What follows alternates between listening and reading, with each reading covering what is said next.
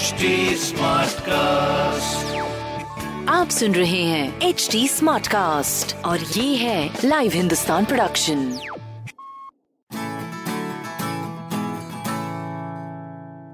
नमस्कार आप सुन रहे हैं लाइव हिंदुस्तान की खास पेशकश जॉब जानकारी पॉडकास्ट मैं हूँ पंकज विजय इस एपिसोड में मैं आपको बताऊँगा इस हफ़्ते की हॉट गवर्नमेंट जॉब्स, एग्ज़ाम्स और रिजल्ट्स के बारे में। साथ ही आप जानेंगे करंट अफेयर्स, जिनसे जुड़े सवाल आपसे किसी भी एग्ज़ाम या फिर इंटरव्यू में पूछे जा सकते हैं।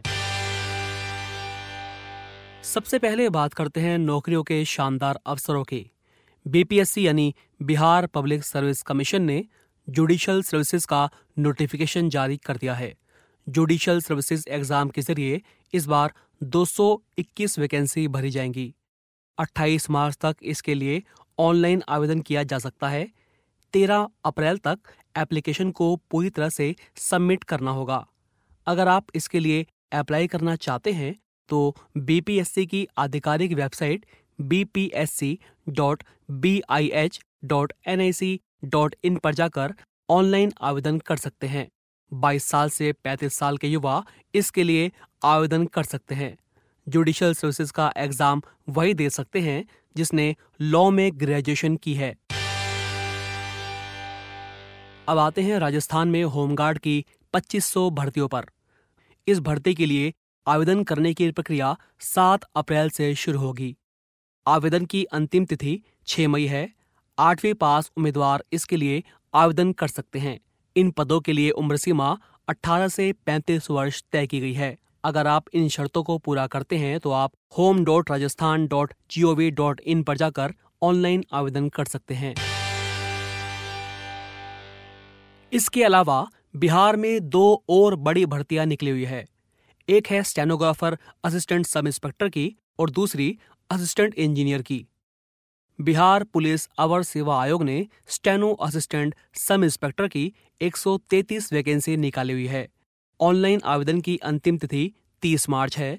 अगर आप बारहवीं पास हैं और आपके पास कंप्यूटर एप्लीकेशन में डिप्लोमा है तो इसके लिए आप ऑनलाइन आवेदन कर सकते हैं। शॉर्ट हैंड और कंप्यूटर टाइपिंग भी इसके लिए आनी चाहिए।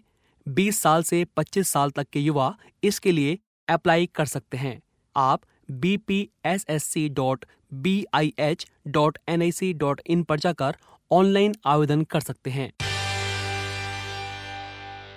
इसके अलावा बिहार लोक सेवा आयोग ने असिस्टेंट सिविल इंजीनियर की 31 वैकेंसी निकाली हुई है।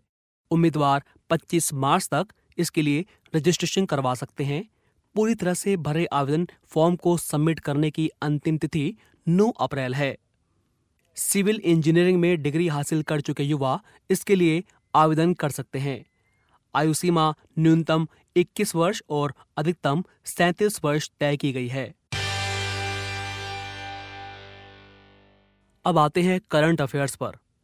बीते 8 मार्च को दुनिया भर में अंतर्राष्ट्रीय महिला दिवस मनाया गया। इसकी थीम थी, I am generation equality, realising women's right. महिला अधिकारों के प्रति जागरूकता पैदा करने और उनके त्याग व उपलब्धियों को सलाम करने के लिए यह दिन मनाया जाता है। यहाँ आपसे महिला दिवस की डेट और इसकी थीम से जुड़ा सवाल पूछा जा सकता है। 10 मार्च को सी आई एस एफ़ यानी केंद्रीय औद्योगिक सुरक्षा बल का स्थापना दिवस मनाया गया। केंद्रीय औद्योगिक सुरक्षा बल गृह मंत्रालय के तहत काम करता है। इसकी स्थापना उन्नीस सौ उनहत्तर में CISF अधिनियम के तहत की गई थी। तो यहाँ आपसे प्रश्न पूछा जा सकता है कि भारत में किस दिन केंद्रीय औद्योगिक सुरक्षा बल का स्थापना दिवस मनाया जाता है? आपका उत्तर होगा 10 मार्च। इसके अलावा आपसे women T twenty World Cup से जुड़ा सवाल भी पूछा जा सकता है, जो हाल में ऑस्ट्रेलिया में संपन्न हुआ था। Women T twenty World Cup इस बार ऑस्ट्रेलिया ने जीता। ऑस्ट्रेलिया ने फाइनल में भारत को हराया। अब बात करते हैं यूपीएससी सिविल सेवा परीक्षा इंटरव्यू में पूछे गए दिलचस्प सवालों की। यूपीएससी का इंटरव्यू असल में इंटरव्यू कम, चर्चा ज़्यादा होता है। इंटरव्यू बोर्ड अलग अलग मामलों पर उम्मीदवार के विचार जानने की कोशिश करता है, बोर्ड उससे कई सवाल पूछता है और जॉब के लिए उसका एप्टीट्यूड जांचता है। यूपीएससी सिविल सेवा परीक्षा 2017 में तीन सौ स्थान पाने वाले भागलपुर के सौरभ कुमार से इंटरव्यू में पूछा गया कि जॉब के दौरान अगर किसी राजनेता से किसी मसले पर मनमुटाव या मतभेद हो जाए तो वह क्या करेंगे? सौरभ कुमार से पूछा गया था कि कई बार राजनेताओं के साथ अच्छे संबंध नहीं होते, उनके साथ आईएएस अफसरों की खटपट होने की आशंका रहती है तो वह इस स्थिति से कैसे निपटेंगे? उन्होंने इसका उत्तर यह दिया कि भारतीय प्रशासनिक व्यवस्था में आईएएस अफसर के पास कोई और दूसरा विकल्प नहीं है। सिविल सेवाओं में आने से पहले यह पता होना चाहिए कि हमें राजनेताओं के साथ काम करना होगा। अगर कोई भी सिविल सेवा परीक्षा का उम्मीदवार इस चीज़ के लिए तैयार नहीं है तो उनके लिए यह प्रशासनिक सेवा नहीं है। सौरभ ने उत्तर देते हुए यह भी कहा कि किसी भी आईएएस ऑफिसर की यह ज़िम्मेदारी है कि अगर किसी नेता को किसी विषय के बारे में पूरी जानकारी नहीं है तो वह उसके लिए उसे पूरी जानकारी दे। उसे बताए कि, कि क्या सही है और क्या गलत। जो आईएएस अफसर होता है वो रूल्स व लॉ के तहत काम करता है। किसी राजनेता के निजी नियमों के तहत नहीं। हम जब भी काम करेंगे तो रूल्स व लॉ के हिसाब से काम करेंगे। तो अभी के लिए इतना ही। अगर आप चाहते हैं कि मैं कोई खास टॉपिक कवर करूँ तो आप फेसबुक इंस्टा ट्विटर के ज़रिए मुझ तक पहुँच सकते हैं।